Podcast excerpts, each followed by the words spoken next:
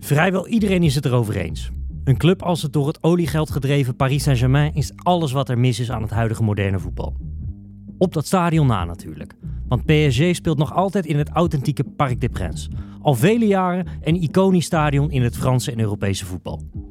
Mijn naam is Jean-Paul Rizon en dit is de Santos Voetbalpodcast. Op naar Parijs. Op naar het Parc des Princes.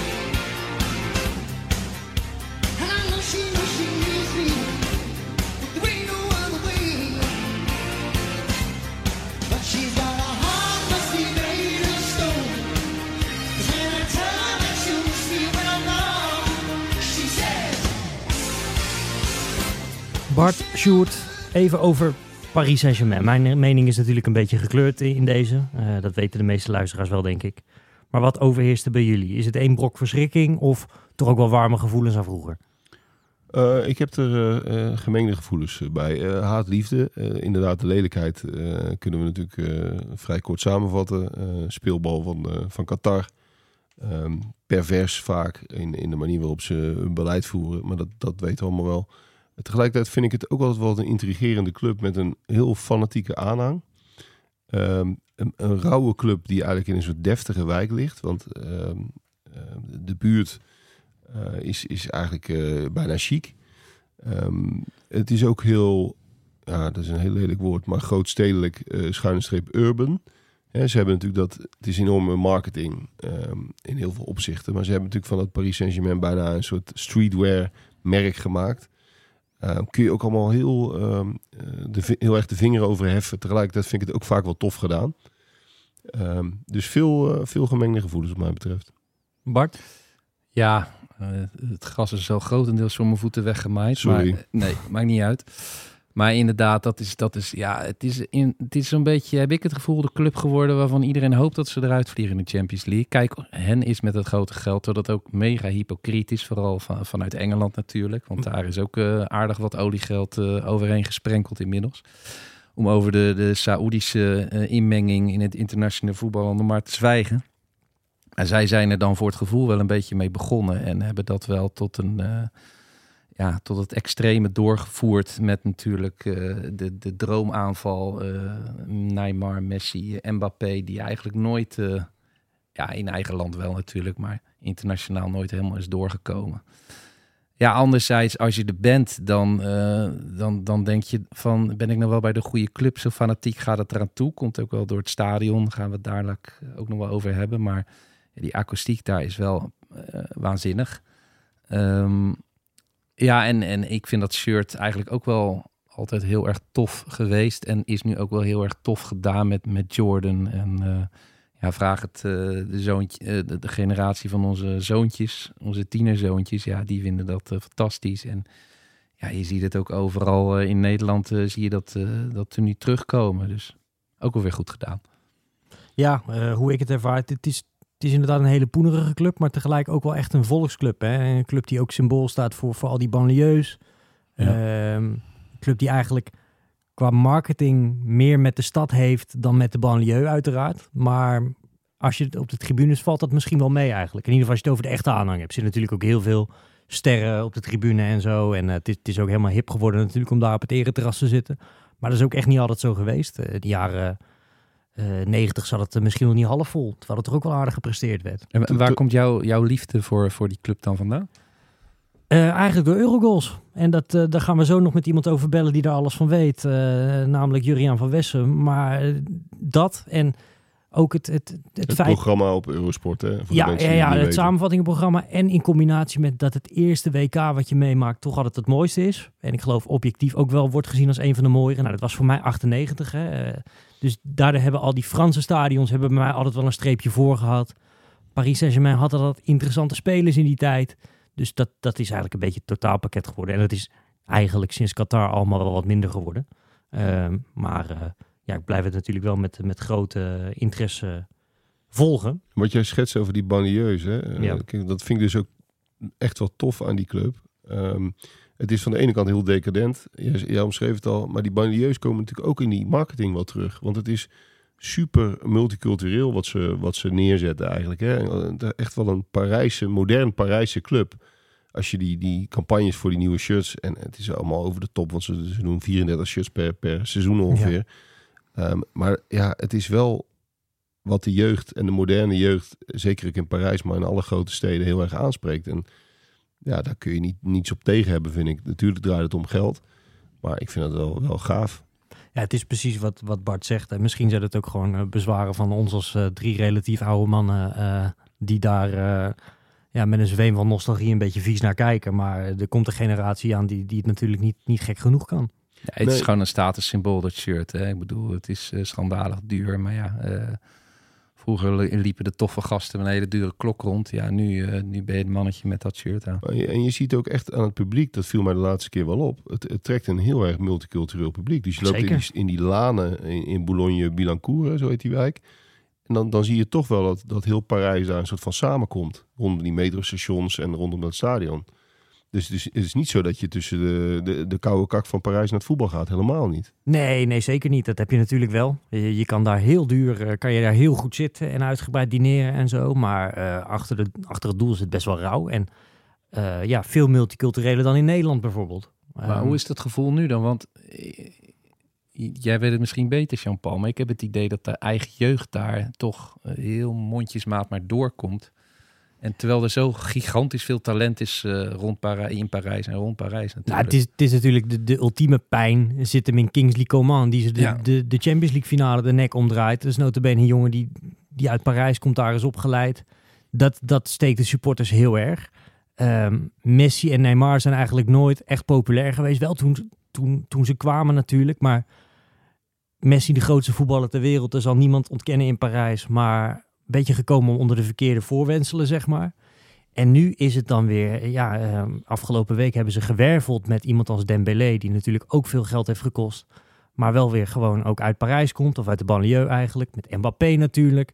Ehm, dus de supporters, ja, die, die stiekem hopen ze, we natuurlijk, dat, eh, en je ziet daar wel ook een bepaalde lijn in, dat dat soort jongens tegenwoordig voor heel veel geld terug worden gehaald. Ze wilden Marcus Thuram wilden ze hebben, ze wilden Colomouani wilden ze hebben ja, eh, stiekem dromen de fans toch nog wel van een heel groot Parijs elftal. Want ja, er is geen stad in de wereld die zoveel talent produceert als, als Parijs, denk ik, op zo'n grote schaal. En die harde kern, die, die, eh, die verzet zich ook regelmatig tegen het beleid. Hè. Soms, eh, voor mijn gevoel, zelfs iedere week brengen ze een statement uit. Die hebben ook een soort haat-liefde met de club die het geworden is. Hè? Zowel in marketingopzicht als, als dat hele grote sterrengedoe. Regelmatig komt daar een soort verzet. Zeker, alleen het, het enige verschil is wel met vroeger. Eh, Vroeger waren ze nog veel groter, maar waren ze ook veel invloedrijker. Tegenwoordig zijn ze natuurlijk met de omzetten van Paris Saint-Germain ehm, totaal niet meer belangrijk geworden voor die club. Zijn ze eerder, zitten ze het eerder in de weg dan, ehm, dan, dan dat, het, dat het een voordeel is voor de club. Al zijn ze er ook wel een beetje van teruggekomen. Er is jarenlang echt geen sfeer geweest nadat de twee supportersgroepen waren verboden. En daar zijn ze toch ook wel een beetje terug van komen. Het moet wel een beetje kolken in zo'n stadion. Ehm, maar ja, eigenlijk is de groep die zich verzet, wordt steeds kleiner. Dat is gewoon hoe het is. Want eh, ja, dat zijn dan nog de mensen die het oude Paris Saint-Germain hebben meegemaakt. Ja, dat, daar, daar haken mensen in af. En ja, de jeugd die, die erbij komt, ja, die heeft niet zo'n probleem met dat nieuwe imago van Paris Saint-Germain. Precies. Laten we naar het Parc de Prins zelf gaan. Ja, want wanneer kwam jij er voor het eerst? Nou ja, zoals bijna iedere Nederlander reken voor het eerst onderdoor. Ja, Eh, de, de boulevard Periferiek, ehm, waar ik zelf eh, wel een grote liefde voor koester, omdat ehm, in mijn herinnering eh, was dat een weg die een bepaalde status gaf aan jou. Als, jij hebt geen rijbewijs, hè? nee, wel veel geweest, maar geen rijbewijs, nee. Nou, in, in, in, in Vinex-kringen, om het zo maar even te noemen, eh, tel je pas mee als je de boulevard Periferiek een keer in eh, het hoogseizoen overleefd hebt. Ja, is een soort status, hè? Dus dan heb je een barbecue in een Phoenixwijk. dus eh, zo, kun je tegen als, je, andere als, je die, vaders- als je die gereden hebt, zeg maar. Als je die volbracht hebt, liefst met caravan, Ja, dan geeft dat op verjaardagen een soort elan. Dus, dus dan vertel je zo een beetje nonchalant van ja, met die barbecue tang in je hand. ja we zijn in Zuid-Frankrijk geweest. Zeg zeg je dan tegen de andere vaders, ja, wel even periferiek gepakt. Zeg je dan even Toen nonchalant. hoorde Henk hem gewoon rechtsop bij eh, de A6. Ja, ja, ja. En eh, met caravan geen enkel probleem, joh. En eh, nee hoor, was ge- eh, geen centje pijn. Zo breng je dat dan. Ja, ja, ik heb die ja. motorrijders gewoon weg, weggekeken. Ja. Ja. Nee, ik ga dus- hier naar rechts. Precies. En, en om, eh, me- veel mensen rijden natuurlijk om Parijs heen. Dan tel je als automobilist eigenlijk niet, niet mee, vind ik. Dus je moet over de periferie rijden en dan inderdaad onder dat schitterende Parc des Princes door.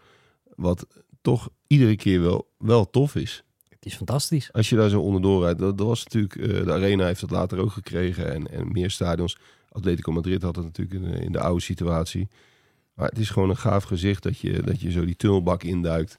En dat je dan die gewelven van dat stadion ziet. Het is typisch een moment eh, eh, als je daar onderdoor gaat rijden en eh, je zoontje heeft al de hele tijd geroepen, ja, ik wil het wel zien, ik wil het wel zien, het stadion. Maar hij is dan natuurlijk net in slaap gevallen. Het is echt zo'n moment dat hij net in slaap valt. Ik zeg, ja, hier is het, hier is het. Maar dan ben je er al onderdoor. En dan eh, eh, heb ik heb het dit- gemist. En moet je weer terugrijden eigenlijk. Ik heb dit letterlijk een keer...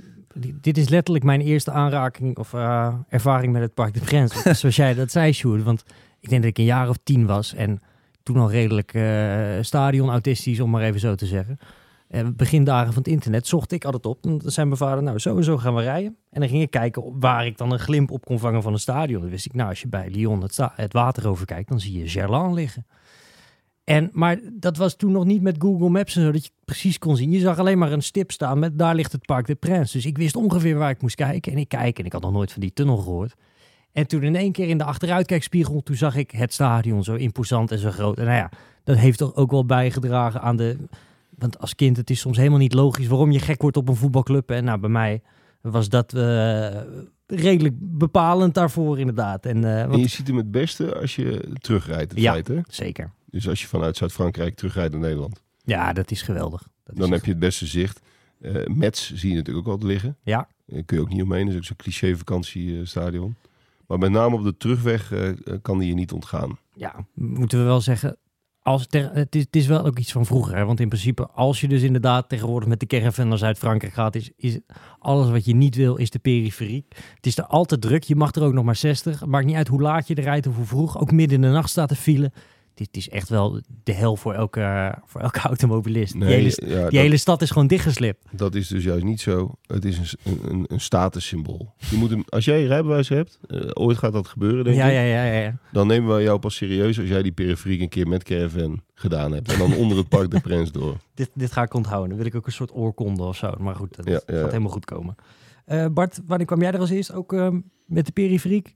Ja, toen ben ik er natuurlijk wel een paar keer eh, onderdoor ge- geknald. Ik had niet van die verschrikkelijk voetbalminnende ouders. Dus eh, ik, eh, dat, dat werd pas een beetje wat later. Dat ik dacht van, hé, die moet ik wel in de gaten houden. Natuurlijk door de, door de buitenkant. Hè, die, die, die ribben of, of scheermessen. Die, Ja. die, die betonnen Vinnen?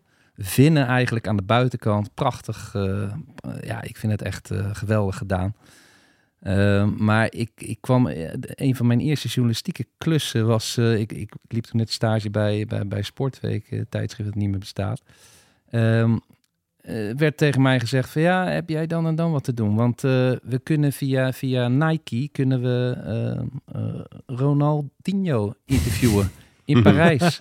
Ehm, ja, dan kan je met de TCV en Nike betaalt alles en dan kan je daar naartoe. Ja, ik weet niet of je kan. Misschien moet je zelf voetballen, maar eh, nou ja, dat was natuurlijk een, eh, een droom eerste klus. Dus ik mocht daar Ronaldinho interviewen en eh, ik heb daar nog een foto van dat, dat toevallig de, de vertaler die, die, die, die gaapt, maar die doet zijn hand voor zijn mond, waardoor het lijkt alsof hij denkt van jezus, wat komt daar voor journalist aan?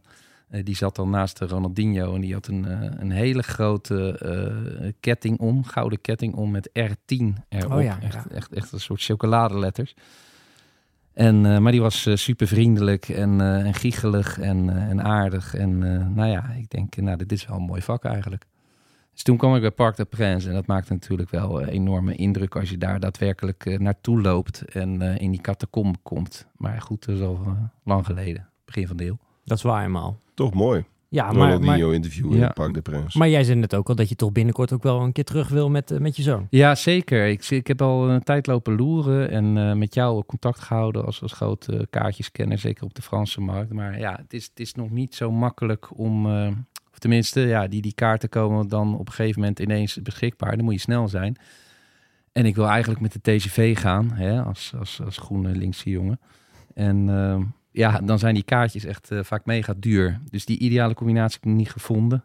En in de jeu is er voor mij zonder Messi een heel klein beetje vanaf. Ik, ik heb het ooit gedaan, of ooit twee jaar geleden met mijn zoon en, en twee vriendjes. Hebben we een weekendje Parijs van gemaakt, voetbalweekendje Parijs. Ik kan het iedereen aanbevelen, echt hartstikke leuk.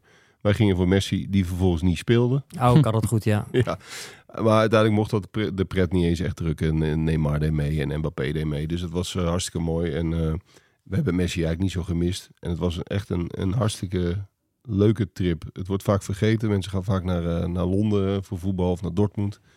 Maar eh, Parijs, eh, zeker met, met inderdaad kinderen in die leeftijd. Jij top. hebt het wel eens de ideale gezinstrip genoemd. Ja, dat is het. Want je hebt toch wel echt voetbalsfeer. Het is, het is ook een echt authentiek stadion, toch wel. Dus je kunt ook als, eh, als stadionrukker echt wel je, je, je pleziertjes halen. En eh, ja, die kinderen vinden natuurlijk die, die, die shirts en die, en die sterren natuurlijk prachtig. Ehm, het is goed, eh, goed aan te rijden. Je zit, eh, als je een beetje een normale plek neemt, zit je ook gewoon veilig. Ehm, dus het, ja, ik vond het echt, eh, echt een hele leuke weekend. Er vallen ook meestal best wel doelpunten. Hè? Die tegenstand is zo mager. Zeker. Ja. Dat, vinden die kleinen ook belangrijk. Dat je niet bij een 0-nulletje zit.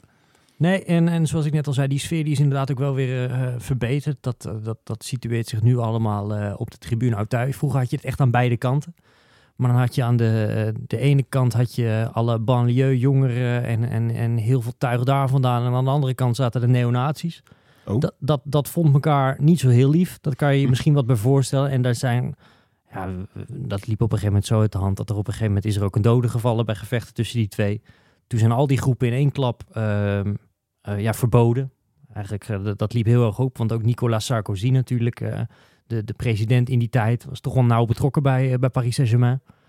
En ehm, ja, dat, later, pas in mondjesmaat, zijn die fanatieke fans weer een beetje eh, toegelaten. En dat, dat, is, dat is gelukkig wel, want het, het is een paar jaar echt heel erg dood geweest. Ja, ik vond de sfeer eh, heel erg meevallen. En eh, ik was er daarvoor, eh, ik was dus één keer bij Paris Saint-Germain geweest, maar verder vooral eh, bij eindtoernooien eh, ben ik regelmatig geweest. Laatste EK in 2016. Eh, maar ik vond, het, ik vond het in alle opzichten een, een over die harde kern gesproken. Je hebt natuurlijk rondom het stadion heb je allerlei aardige Parijse cafés. Niet typische voetbalkroegen, die, die zijn relatief zeldzaam. Maar bijvoorbeeld aan de zuidkant van het stadion, eigenlijk vlakbij die, die periferiek weg, heb je zo'n eh, heb je Bistro de la Reine. Dat is echt zo'n typische Franse Parijse bistro. Niks voetbal aan. Rieten daar- stoeltjes. Ja, ja, maar daar staat die harde kern. tafeltjes. eh, de, die- de harde kern verzamelt zich daar. Dat is wel een soort verzamelplek voor de diehard eh, Paris eh, supporters. En daar, daar, daar zie je ook een, een prachtige mix van publiek. Dus de, de voetbaltoeristen zoals wij dat dan waren. Je ziet natuurlijk ook veel Aziatische toeristen die allemaal eh, eh, op dat merk afkomen. Maar ook de, de jongens met de zwarte truien.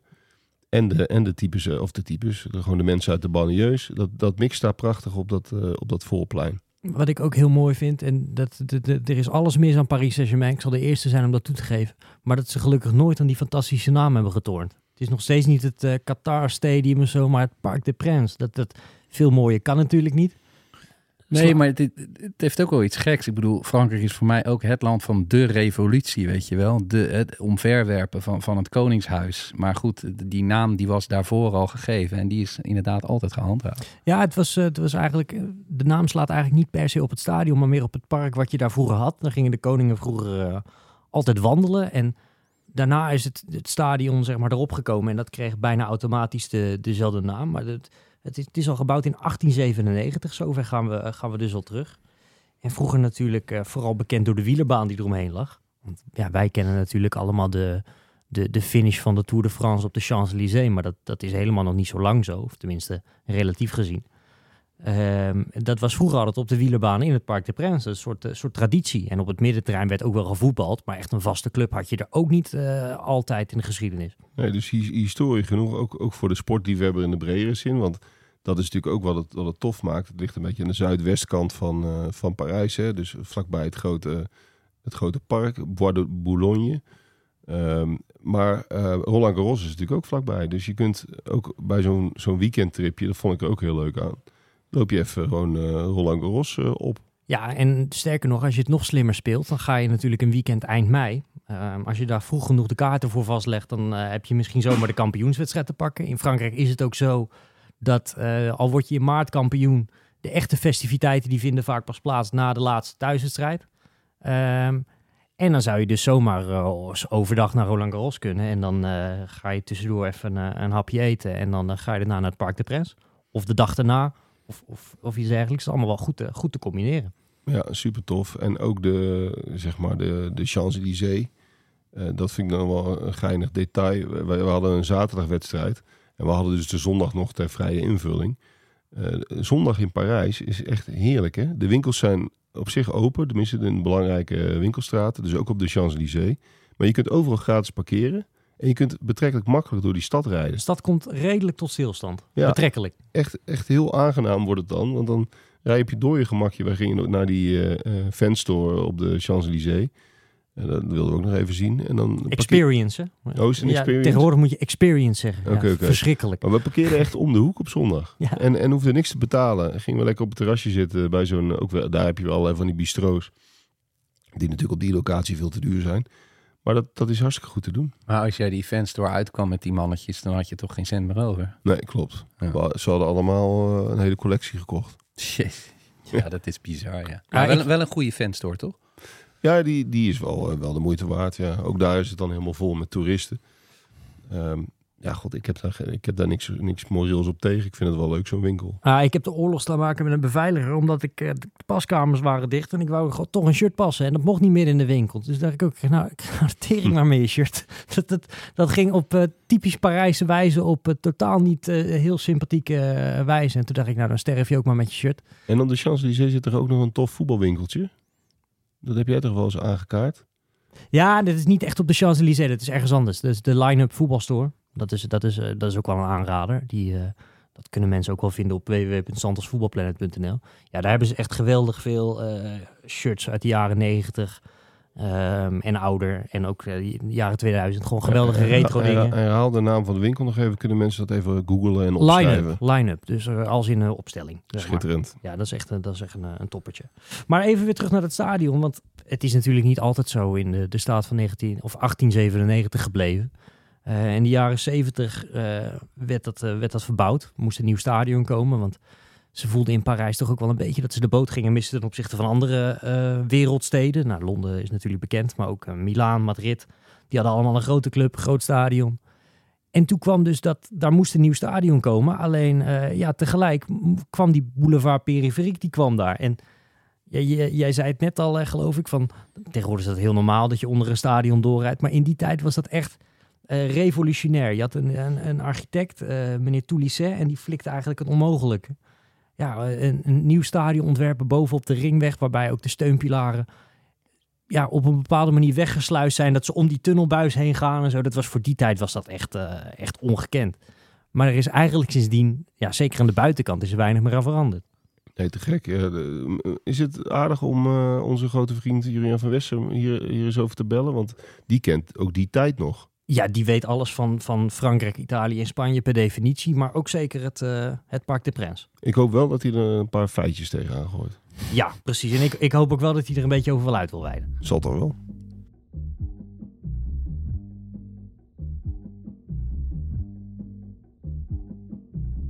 Aan de lijn hebben we Juriaan van Wessem, sportjournalist uit Monte Carlo. Algeheel kenner van het mediterrane voetbal. En Juriaan, tijdens je werk voor Eurosport, ook woonachtig in Parijs.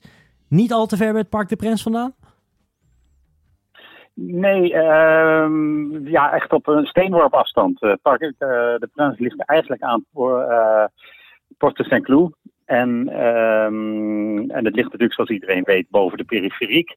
En wij bij Eurosport zaten aan de Porte Saint-Cloud. Dus het was in feite, ja, zelfs uit het stadion rennen. Uh, naar de studio om uh, wedstrijdverslagen te doen. Dus je kon wijze van spreken in het stadion zitten en een kwartier later de samenvatting inspreken. Dus um, ja, ik heb er wel tegenaan gezeten. En um, het is natuurlijk een bijzonder stadion. Niet alleen vanwege die ligging. Maar eigenlijk is het ook wel zo'n stadion dat je. Uh, waarvan ik denk dat heel veel Nederlanders het hebben leren kennen via die, die strip van Ronnie Hansen. het is natuurlijk een modern betonblok uit de jaren zeventig. En het is ook nooit echt uh, wel van binnen enorm veranderd, maar qua ligging nooit veranderd. En het ligt echt in een prachtig park hè, bij het Bois de Boulogne. Dus het is, een, uh, ja, het is aan een monument van het uh, Franse voetbal. En hoe was dat dan ook als, als, als ze thuis speelden? Trok dan de hele stroom eh, door jouw straat eh, naar het stadion? Ja, nou, het metrostation, eh, eh, ook Port St. Cloud en ook Port Otaille, ja, dat was, eh, eh, dat, dat, ehm, ja, daar kwamen de- inderdaad duizenden mensen uit. En die, ehm, eh, dat Port St. Cloud heeft ook nog een paar eh, barretjes die altijd stampvol waren. En er zijn wel een paar aanraders voor mensen die het eh, stadion willen bezoeken en een avond Paris Saint-Germain willen meemaken. Dat is ook Trois Obus, daar kom je nog wel eens wat oud-spelers tegen. Ehm, Le Terminus, volgens mij bestaat dat nu niet meer, maar is het een McDonald's geworden. Ja, maar dat was vroeger ook nog wel een tent waar, waar heel veel fans zich verzamelden voor de wedstrijd. En dan heb je dat kerkje waar je op de stoep ook nog wel eh, wat kon drinken voordat je eh, het stadion inging. En eh, dan heb je nog wel wat brasseries waar, kijk, in Parijs hoor je natuurlijk voor of na de wedstrijd wel even wat te eten. En dat, die, die waren altijd na de wedstrijd stampvol, waren drukke avonden. En ehm, eh, ook toen Paris Saint-Germain eigenlijk nog niet zo ontzettend veel mensen trok zoals tegenwoordig. Maar als je 26.000 man moet verwerken, dan lopen die pleinen wel vol. Dat kerkje, Juriaan, wat je net noemt, neem ons eens mee, want dat kent niet iedereen, denk ik. Nou, dat is een, een, een jaren, jaren 30 kerkje, maar dat eh, ligt aan dat plein. Dat is eigenlijk de Saint-Cloud. Die, die, die, eh, en eh, als je dat kerkje langsloopt, dan kom je eigenlijk al ehm, in, het, eh, in het complex van het Parc des Princes. Er zijn nu allemaal barricades natuurlijk opgeworpen. Maar vroeger liep je gewoon eh, door tot aan de, de vooringang. En nu is het eh, dat je die achteringang al meteen in moet. Dat is dan, ja, de, de, de, de- je hebt de, de Auteuil-zijde en je hebt de Boulogne-zijde. En dat is dan de Boulogne-zijde. Ehm, en Auteuil, dat is ook wel, ehm, ook wel een mooie kant. Want dat is natuurlijk de- ook de ingang van Roland Garros. Het is echt een groot sportcomplex. En tussen het tennispark en eh, het Parc des Princes in zit ook nog een mega mooi eh, rugbystadion. Dus eh, ook bij de komende Olympische Spelen zal het vaak in beeld komen. Want dat is echt, dat hele Bois de Boulogne is natuurlijk een, een, ja, ook een, een meraboir van sportactiviteiten. En ik herinner me dat ik er toen ik er net werkte, werd op dat rugbycomplex werd het EK hockey gehouden. Dus het is ook niet alleen maar rugby, het is, het is multisportief. En het Parc des Princes is daar in de kroon. Is natuurlijk toch ook de plek, eh, moeten we toch even benoemen, waar de watersnoodwedstrijd is gespeeld in 1953. Ja, vertel. Het is echt een. een, een nou, ik was er niet bij hoor. Nee, niet. Maar iedereen zegt altijd dat, het, eh, eh, dat daar eigenlijk het profvoetbal is ontstaan in Nederland. Hè? Omdat dat al die eh, in Frankrijk spelende Nederlandse profs met eh, Frans Munk die voor ons uit Keulen kwam. ehm, daar die wedstrijd speelden tegen het Frans nationale elftal. Maar ehm, wat natuurlijk heel bijzonder was, was dat er geloof ik eh 20.000 Nederlanders voor die wedstrijd naar Parijs zijn getrokken om dat bij te wonen. En dat Nederlandse team met profspelers die dus niet mochten uitkomen in het echte Nederlandse elftal omdat ze zich zonderden om geld te verdienen met voetbal. Ehm, die wonnen die wedstrijd van de Fransen. En Frankrijk was toen, nou ja, net zoals nu, toch wel een toonaangevend voetballand. Dus eh, dat was een, grote schok dat die, eh, eh, dat die duivelse professionals uit Nederland die wedstrijd konden winnen.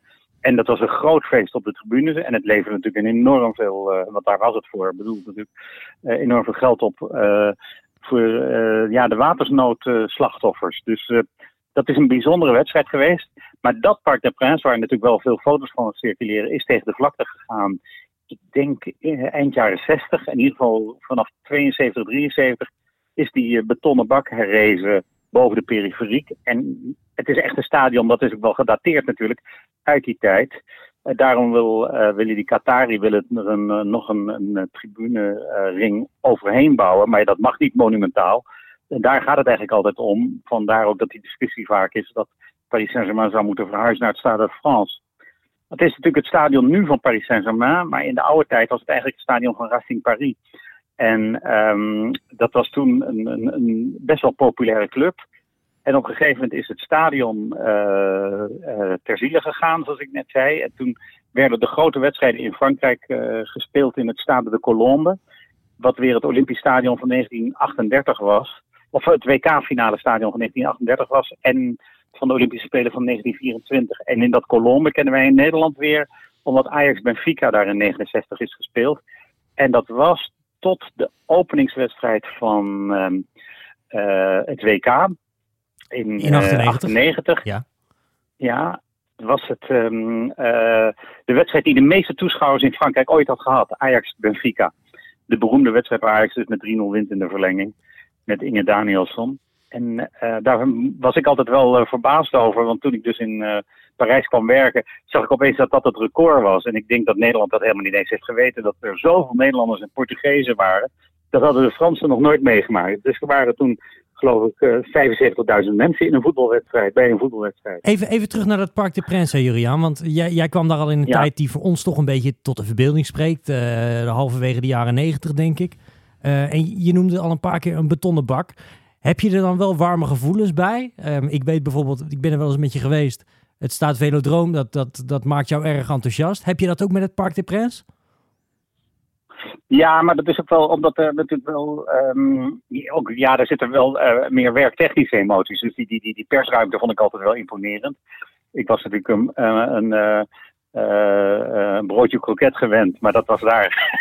dat in Parijs iets heel anders. Iets anders. Dus ehm, eh, ja, nee, er waren gewoon buffetten waar je echt helemaal verbijsterd was. En eh, ook iedereen gewoon aan de wijn ging voor de wedstrijd. Dat, eh, dat soort grappen, ja. En ehm, eh, ik heb de, de, de eerste eh, deelname van Paris Saint-Germain in de Champions League, dus eh, 94, 95. Heb ik alle wedstrijden van Paris Saint-Germain natuurlijk gezien in het stadion. En dat was wel, eh, dat was wel chic. Dat was ehm, dus. ehm, maar die, die tribunes. Nou, ik, vond het, ik vind het wel. Het is een monumentaal stadion. En dat vond ik wel leuk. Ehm, en dat vind ik eigenlijk ook wel leuk als ik het weer terugzie. Van ja, oh ja, dat is, dat is toch wel. Het is wel een typisch Frans stadion. Nantes heeft ook zo'n stadion. Dat eh, eigenlijk uit de grond komt. En eh, eh, ja, het is natuurlijk een, er zijn zoveel legendarische wedstrijden gespeeld in dat nieuwe Parc des Princes. Eh, de EK-finale van eh, 84. Ehm, ik heb zelf eh, gedebuteerd ehm, bij Frankrijk-Nederland in, eh, voor de kwalificatie van 1981. Dat was de eerste keer dat ik het stadion binnenkwam. En het voldeed helemaal aan mijn verwachtingen toen. Van wat ik van eh, ja, foto's eh, eh, wist. En ehm, ja, als je dan er vaak in komt, dan denk je ook, ja, eh, dit is wel een, een, een, een- een- het is gewoon een, ja, het is het stadion. Ik associeer het meer met Platini en Cantona en Papin, die, hè, met die Ginola. jaren. Maar eh, ja, Ginola natuurlijk. Maar die, en dat Paris Saint-Germain team, eh Georges Weah en, en, en, en Rai, die natuurlijk ook. maar het is natuurlijk. En een, en een wedstrijd die mij natuurlijk, ja, die, omdat ik erbij ben geweest en me wel moest beheersen om niet hard te lachen. Frankrijk-Bulgarije, daar, waar Frankrijk wordt uitgeschakeld voor het WK 94. Dat was ook Kostadinov. wel een echte Parc de Prince ervaring. Ja. Ja, daarom Ginola en Kostadinov, zei jij Bart? Kostadinov eh, maakte toen de winnende, ja. Bijzonder. Ja, ja. Juriaan, Ja. Ja, en wij moesten met de buitenlandse journalisten die natuurlijk daar toch eh, eh, zaten van Eurosport, moest je echt eh, snel naar de wc gaan om niet de slappe lach eh, te laten zien aan onze Franse collega's. Dat was wel, eh, en toen moesten we daarna nog werken, maar dat was wel, eh, dat we uit het stadion in, op, die, op die redactie kwamen, dat was wel eh, best wel een pijnlijk moment. En ehm, eh, dan moet je je wel, want uiteindelijk zijn Fransen toch wel heel snel dan gepikeerd als je er te veel eh, kom niet aan ze. eh, triomfantelijk zou rondlopen. Ja. Juriaan, hartstikke bedankt voor deze mooie lessen over het eh, Parc de Princes. En eh, we spreken elkaar. ja, graag gedaan. Dankjewel, Juriaan. Dankjewel. Hoi, hoi. Oké, ciao, ciao.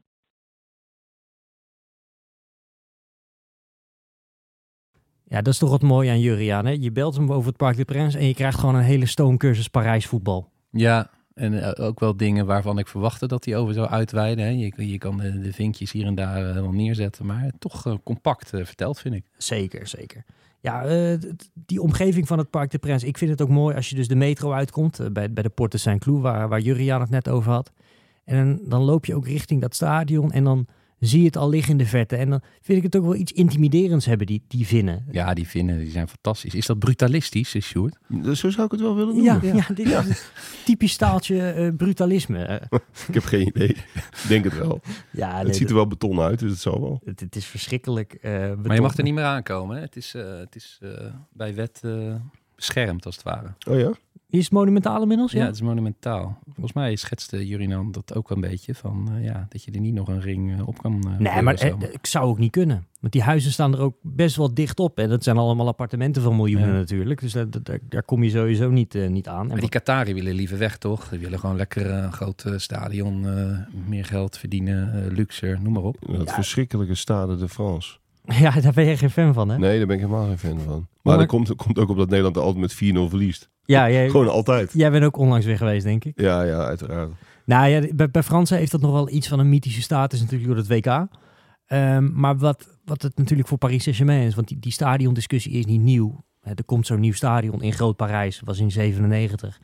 Ja, dan wordt er natuurlijk gelijk naar Paris Saint-Germain gekeken van, joh, willen jullie hier niet komen voetballen? Ja. Maar die, die, die zeiden daar gelijk van, eh, nee, want A, het is veel te groot voor ons. Want Paris Saint-Germain verkocht in die tijd het, stadion van 48.000 man nog niet eens uit. Laat staan dat je dan naar 80.000 gaat. En gewoon te ver eh, bij de stad vandaan. Dus dat, dat, dat was toen allemaal eh, niet aan de orde. Tegenwoordig hebben de Qatari hebben die discussie wel weer nieuw leven ingeblazen. Dat hebben ze wel vrij geleidelijk gedaan. Het is niet dat ze daar gelijk al over begonnen toen ze die club overnamen. Eigenlijk een soort van laatste prioriteit. Of tenminste, het is altijd een beetje vooruitgeschoven. Eh, maar nu is het een beetje een, een, een wedstrijdje verplassen. Want het stadion is van de stad Parijs. Ehm, op het moment dat ze weggaan, gaan ze dus ook uit de gemeentegrenzen van Parijs. Dan krijg je dus weer een hele andere, andere eh, verantwoordelijkheden, andere prioriteiten. Ehm, de stad zegt, nou ja, als Paris Saint-Germain weggaat, dan gaan wij allerlei dingen ook intrekken en zo. Eh, de club die dreigt weer van, ja, eh, als wij gewoon weggaan naar, naar Saint-Denis, ja, dan zoeken jullie het maar uit met je stadion. Dus ze hebben elkaar in die zin ook wel een beetje nodig. Waarbij het toch wel lijkt dat ehm, op het oog heeft eh, de stad Parijs, Paris Saint-Germain harder nodig dan andersom. Maar ja, de overheidsinmenging in Frankrijk is soms nog wel wat, wat... Die lijntjes zijn soms nog wel wat korter dan bij ons. Hè? Ik bedoel, als Emmanuel Macron zich rechtstreeks bemoeit met de transfer van Kylian Mbappé, al dan wel of niet, ehm, dan heeft dit ook onge- ongetwijfeld nog wel een, eh, een staartje eh, her en der. En Maar- ik, vind, ik vind het ook wel, een, een, eh, dat Parc de Prins wel een, een, een clubstadion geworden. Ja, absoluut. Dat, dat, dat is ook wel tof eraan. Kijk, dat Stade de France, daar, dat, daarom heb ik daar ook niet zoveel mee. Het is heel groot. Het, is ook, het is niet lelijk, maar het is heel groot. En het is heel onpersoonlijk. Het heeft geen, geen karakter. Het is een soort, Klopt. ja, een soort, alsof het niet af is. Zo voelt het bijna. En bij Parc de Prins voel je wel, eh, ook, ook in de aankleding, de details, Ja. de, de, de, de, clubkleuren die overal toch wel in verwerkt zijn, dat het wel het stadion van de club is geworden. Ja, dat hebben ze wel eh, de laatste jaren beter gedaan. Hè. Vroeger had je eh, wel ja, rouge et bleu. onderin had je de, de rode tribune en bovenin de blauwe. Maar dat was eigenlijk alles. Ja. Het was echt heel veel beton. Dat hebben ze nu wel beter gedaan. Dan zie je die Eiffeltoren erin terug. Ja, Juist. en het rood, dat is heel gaaf. En Langs die dakrand heb je die die teksten. billboards, ja, met, met, met Paris Saint-Germain erop, dat maakt het echt een, een clubstadion, vind ik. En Ja. achter de doelen, waar je natuurlijk relatief ver eh, van het veld zit, Ja. eh, daar hebben ze dan eh, van, die, van, die, van die vlaggen met clubemblemen eh, gedrapeerd. Ja, dat is allemaal niet, geen hogere wiskunde, maar het ziet er wel goed uit. Ah, wat, wat ik wel heel tof vind aan het Parc de Prins. Want jij zegt terecht, achter het doel zit je best wel aan het eind van het veld. Maar ik vind het voor een stadion van, van de grootte die het heeft, vind ik het wel heel intiem. Het is bijvoorbeeld bijna net zo groot als, als nou, laten we zeggen, eh, de Kuip en de Arena. Maar als je de Kuip of de Arena binnenkomt, dan heb je wel het gevoel van, ik kom hier een, een stadion binnen, een, gigantisch iets. En bij het Parc de Prins heb je toch altijd een beetje het gevoel, ja, toch meer Philips Stadion dan Arena. Snap je Dat wat ik komt bedoel? toch door dat, hak- dat dak, denk ik, hè? Wat, wat er echt eh, wat verder overheen ligt. En, en waardoor de akoestiek ook beter is. En waardoor het wat intiemer wordt. Ja, helemaal eens. Het voelt, het voelt compact en je ziet het, je ziet het ook overal goed. Het, eh, eh, je hebt weinig beenruimte. Dat is, dat is wel echt, zeker voor de lange mannen onder ons. Ik heb ook vrienden die hebben daar echt met hun benen in hun nek gezeten. Maar of je nou op die eerste of die tweede ring zit, het maakt qua zicht, zit je gewoon bijna overal wel goed. Echt, echt achter de goal, maar goed, daar zit ook de harde kern. Daar, daar zit, je, zit je uiteraard het verst, maar het is, het is best wel een goed stadion wat dat betreft. Ja, nee, dat, eh, dat ben ik helemaal met je eens. En het, het is dus heel gesloten. Maar tegelijk wil ik toch ook wel mensen de plekken op de tribune Boulogne bovenin aanraden. Want komt die, de backdrop, eh, die is in, in, in Parijs bijna niet bestaand. hè? Eigenlijk moeten we daar een jingle voor hebben, vind ik. Een back, backdrop. Een backdrop? Jingle. Back- backdrop jingle. dat zou goed zijn. Maar sorry, ga door. Maar als je dus bovenin zit, eh, dan kan je de Eiffeltoren zien. Nou, dat is natuurlijk voor, voor elke Parisien is dat heilig. En zeker s'avonds heb je natuurlijk dat zoeklicht bovenop die toren. Ja, dat is wel mooi, want dat schijnt dan ook af en toe op dat stadion, waardoor je toch even, ja, alsof er iemand met, met een weerkaatsing van zijn horloge in je gezicht schijnt. Dat is toch wel, vind ik, vind ik ook iets heel moois hebben, dat je dan dat, die Eiffeltoren kan, eh, kan zien, die lichtgeven. Maar goed, misschien ben ik hier iets te veel eh romanticus in. Nee, nee, ik, het is prachtig. En bovendien, je hebt dat, eh, dat luchtshot, hè, bekende foto, waarop je zowel het Parc des Princes als de Eiffeltoren ziet. Ja, dat is natuurlijk geweldig. Andersom zie je het ook goed, hè? Als je boven op de Eiffeltoren staat, kan je, zie je precies die vinnen boven, dat, eh, boven die wijk uit. Je moet wel een beetje weten waar je moet kijken. Maar als je zo'n beetje langs de scène de stad uitkijkt, dan, eh, dan kan je het goed zien. Te gek. Nog even trouwens over dat, eh, dat, dat rugbystadion waar Juriaan het over had. Dat het staat Jean Bouin. Dat was altijd echt een heel... Nou, het was een veld met, met vier onoverdekte tribunes. Maar dat is heel modern geworden. Ik denk dat er misschien wel 30.000 man in kan. Dat is het rugbystadion van Stade Français. Rugby natuurlijk erg groot in, Pa- in Frankrijk. Ehm, en ja, in Parijs heb je een club. En dat is eigenlijk een van de weinige noordelijke clubs. Eh, maar tegenwoordig wordt daar ook gevoetbald. Want eh, jullie kennen vast nog wel het verhaal van Versailles. Die eh, ver kwamen in de Franse beker. Maar daar niet s'avonds mochten spelen. Omdat er een wet uit 1789 is. Die bepaalt dat je geen kunstlicht in de buurt bij het paleis van Versailles mag eh, hebben. Schitterend dit. Ja. Dit is een Julian van Wessem feitje. Ja, dit is een Juriaan van West een feitje, absoluut. En, maar het mooie is, eh, ze zijn inmiddels tot de derde divisie opgeklommen. En dus mogen ze niet meer, eh, maar die spelen alleen maar s'avonds. Dus die spelen nu in dat staat Jean Bouin. Dat heeft natuurlijk weinig meer met Versailles te maken, het is gewoon 20 kilometer verderop. Maar ja, het is wel heel mooi dat ja, heeft dat stadion, wat op zichzelf best een geinig eh, modern eh, bouwwerk is, heeft dat toch nog een soort van voetbalbestemming gekregen. En niet te vergeten, daar onder contract staat nog altijd Jeremy Lens. Oh, wat leuk. Ja, ik heb geen bijna, idee. bijna vergeten. Ik heb geen idee hoe hij daar terecht is gekomen. Vrij rare eh, eh, transfer op het oog. Want hij ging geloof ik rechtstreeks vanuit Turkije eh, of Oekraïne. Waar zat hij? Eh, ja, van Besiktas ging hij naar Versailles. Nou, dat is ook een eerste keer, denk ik. Dat is ook mooi, ja. Grappig. En, het, en het, eh, de, de fanshop, eh, we hadden het net over die fanshop op de Champs-Élysées. De, de stadion fanshop zit zeg maar in het rugbystadion, in dat stade Jean Bouin. Ehm, en daar zit de grootste winkel van Paris Saint-Germain. En, de- en daar kun je ook eh, voor een wedstrijd prima, prima terecht. Moet je soms heel even in de rij staan. Ja. maar ehm, vervolgens kom je in een soort eh, bijkoor vol met eh, Paris Saint-Germain niet, spullen. Niet normaal, inderdaad. Eh, memorabele wedstrijden, waar denken jullie dan aan? We hebben er net een paar gehad. De Watersnoodswedstrijd natuurlijk. Eh, de EK-finale van, van 84, maar ook van 60. Ja. Vroeger altijd de Franse bekerfinale hè, daar. Voordat het Stade France afkwam. Ja, EK-finale 84. Eh, niet dat ik dat nou heel erg bewust heb meegemaakt. Maar het was wel de eerste prijs voor Frankrijk. Hè? was natuurlijk Platini. Ehm, Frankrijk doorbrak daarmee eigenlijk eh, een, een eeuw zonder prijzen zo'n beetje. Eh, dus dus eh, die beelden, als je die terugziet, dat is wel, eh, dat is wel waanzinnig van Platini. Hoe goed hij wel niet was. Ja, het- trappen, uitstraling, alles. Dat, dat is mooi. Ja, dat was wel mooi inderdaad. En, en dit is natuurlijk ook het stadion geweest van de eerste Europa Cup 1 finale. Real Madrid tegen Stade de Reims. Die Hm. speelde daar wel vaker trouwens. Omdat in Reims niet echt een voetbalpubliek was. Dus die speelden daar in hun hoogtijdagen speelden ze daar regelmatig. Vind ik ook nog wel een grappig feitje. Zeker. En, en ehm, er zijn eh interlands gespeeld natuurlijk. Allemaal voor onze tijd. Want eh, tenminste voor mijn tijd. En denk ook voor jullie tijd dan. Ehm, eh, vanaf het WK 98 werden natuurlijk bijna alle interlands werden naar het Stade de France verhuisd. Maar daarvoor speelde het Nederlands elftal al best wel, best wel regelmatig. Ze hebben dan nog een keer vriendschappelijk gespeeld tegen Portugal. In de aanloop, volgens mij was het in de aanloop naar het EK 2000. Ehm, en je hebt natuurlijk ehm, eh, Nederland-Kroatië gehad. Ja, de de kleine derde en vierde finale. plaats. Eh, gekke wedstrijd, die ze totaal eh, onnodig verloren met, met 1-2. Ehm, dat, dat zijn mijn eerste herinneringen. En, en Kostadinov toch ook wel, inderdaad, Ja, waar ja, ja. Julian aan refereerde. Of Kostanidinov, hoe, hoe, je- zijn naam ook wel uitspreekt. Toch ook wel memorabel. En Ja. de hensbal van... Nee, de. Henri was in de Stade de France. Dat hè? was in Stade Ja, France, ja. Ja, ja. ja. Ja, wa- waar ik altijd aan moet denken, eh, natuurlijk de wedstrijden tegen Marseille, fantastisch. Ehm Jurian, die had het net over een aantal spelers. Ja, voor mij is Pauletta de Paris Saint-Germain voetballer. Maar dat is ook een, een generatie dingetje natuurlijk. Bravo. Bravo, ja. Daniel Bravo. Ja, John Mooie. Ja, je, hebt, je hebt er zoveel. Ja. Maar ik moet toch ook altijd denken aan Paris Saint-Germain Barcelona, de 4-0. Dat is helemaal eh, ondergesneeuwd natuurlijk door die remontada. eh, waarbij Mhm. ze er gigantisch werden ingefloten. Maar dat geheel terzijde. Maar als er wel eens wordt gezegd dat Paris Saint-Germain nooit goed voetbal heeft gespeeld. dat benaderde toch ook wel de perfectie eh, die avond zeker. En toen dacht ik wel echt van nu gaan ze de Champions League winnen. Maar dat is ook wel eh, de mooie tragiek eh, aan het er zit- stadion zit en aan die club. prachtigs in, zeker. Ja, dat het altijd mislukt. En, Ja. en die wedstrijd is daar in die zin ook symbolisch voor. Want dan speel je een keer die historische wedstrijd waar je jarenlang tientallen miljoenen voor hebt geïnvesteerd. en dan gaat het toch nog mis. Ja, Bizar. kaartjes, verschrikkelijk duur hè?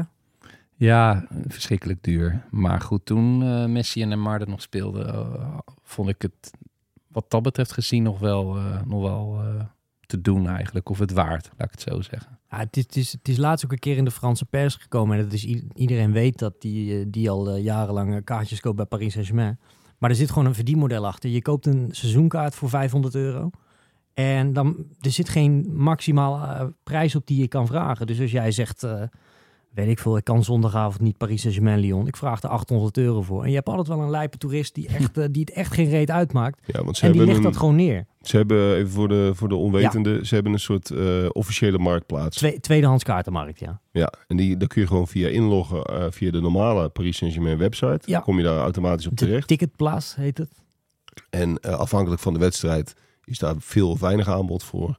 En de prijzen, ja, die variëren nogal. Het is gewoon echt een. sommige mensen die- hebben een extra huis waar ze wat huur aan opstrijken. Maar dit is gewoon ook gewoon een verdienmodel. Er zijn gewoon mensen die lopen daar jaarlijks duizenden euro's op binnen. Eh, en eh, als ze zin hebben, gaan ze nog twee keer. Maar eh, het, het maakt ook niet uit hoe vaak je dat ding uitleent, zeg maar. Of, of via die weg uitleent. Het is eigenlijk echt belachelijk. Want daardoor grijpen heel veel normale fans gewoon naast het. eh, ja, die pissen naast de pot. En dat is wel heel. eh, Het Heel goede, het goede nieuws is wel eh, dat Messi en Neymar eh, weg zijn. Ja.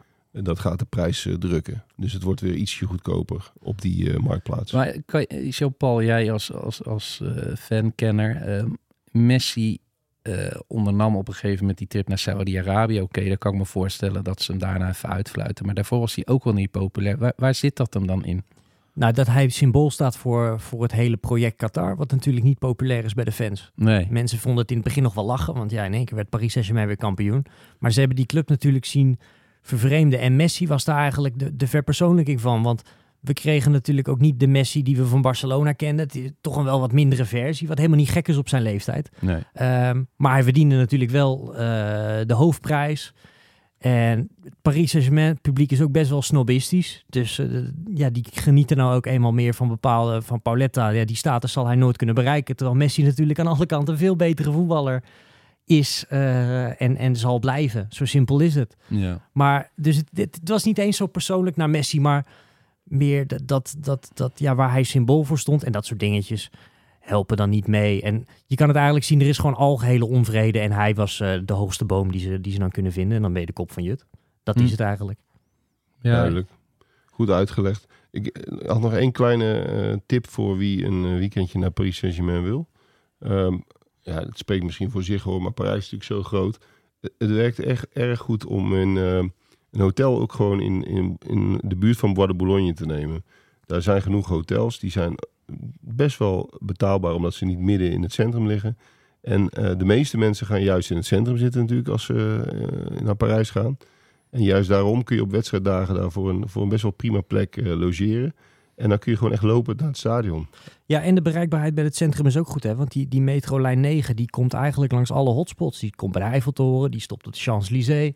Ehm, dus dat is ook wel, en dat, dat is denk ik een kwartiertje of zo vanaf het stadion. Dus je, je zit ook echt relatief eh, dicht bij het centrum. Als je heel enthousiast bent, kan je het ook gewoon nog lopen. Dat, dat is ook geen probleem.